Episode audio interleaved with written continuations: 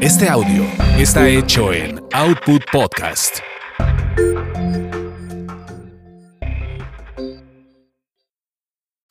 Lo que se quedó en el tintero. Lo que se quedó en el tintero. Con Víctor Hugo Sánchez. 30 años de memorias y recuerdos del mundo del espectáculo. Cuando entró a la redacción se hizo un enorme silencio. Era tan, pero tan hermosa que nadie respiró, como para verla mejor, como para perpetuar el momento. Venimos de Televisa, nos recomendó Luis de Llano. ¿Vienen a lo del rostro o a la voz del Heraldo? El rostro, aunque también canta. De hecho, audicionó para Timbiriche, pero pensamos que si gana el rostro también puede iniciar una carrera como actriz. Era Vivi Gaitán. En ese entonces menor de edad, pero de una belleza deslumbrante, apabullante, única. En ese año también concursaban Kenia Gascón y Marisol Santa Cruz, también de una gran belleza. Al final del certamen, la ganadora indiscutible fue Vivi Gaitán. A ella y a Marisol se les mandó hacer una sesión fotográfica para ilustrar las entrevistas que saldrían publicadas. Un día después de la Noche de los Heraldos, aquella fastuosa fiesta con que la familia Alarcón, los dueños del Heraldo, premiaban y reconocían a lo mejor del deporte y los espectáculos, y que era la plataforma con la cual lanzaban cada año a un ganador de la voz y a una ganadora del rostro. Faltaban unos días para que se celebrara la fiesta cuando llegaron Vivi Gaitán y su mamá a la redacción del diario.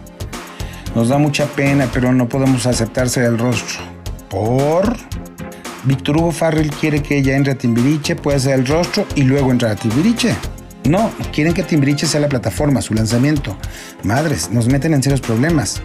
Dijo Farrell que él hablará directo con el señor Gabriel Alarcón y así fue. Nos quitaron a la Gaitán. Y la opción para hacer el rostro recaía en el segundo lugar, que era Marisol Santa Cruz.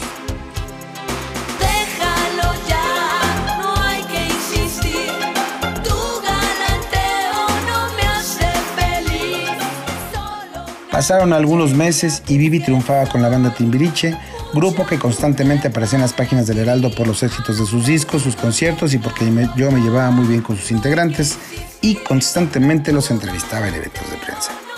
Así, un día hice una entrevista con Vivi que el Heraldo de México publicó con las fotos que antes le habían tomado el gran Jerry Beretta. Víctor Hugo, acabas de meterme en un problemota. ¿Qué pasó? ¿Qué hice? ¿La entrevista? ¿No dices nada malo en contra de nadie?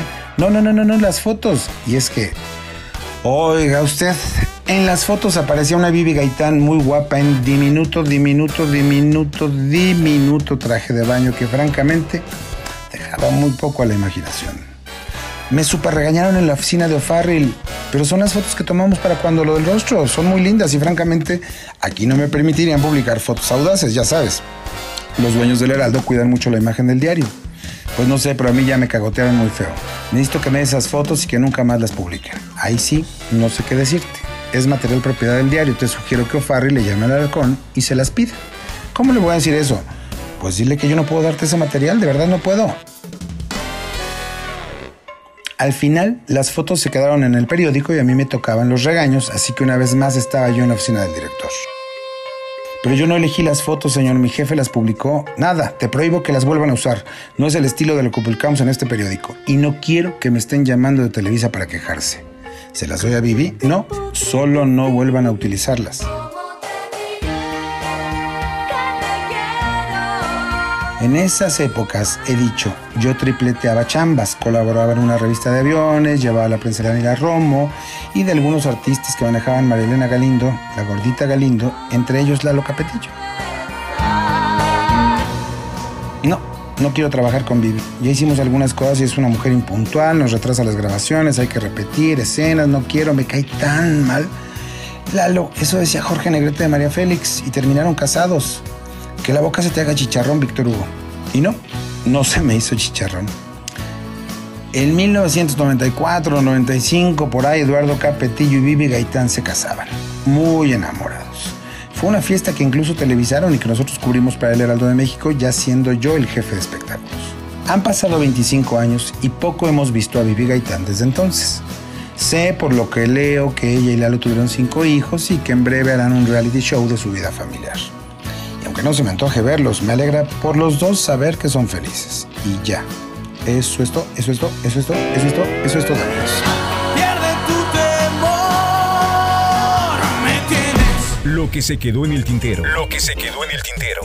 con Víctor Hugo Sánchez. 30 años de memorias y recuerdos del mundo del espectáculo.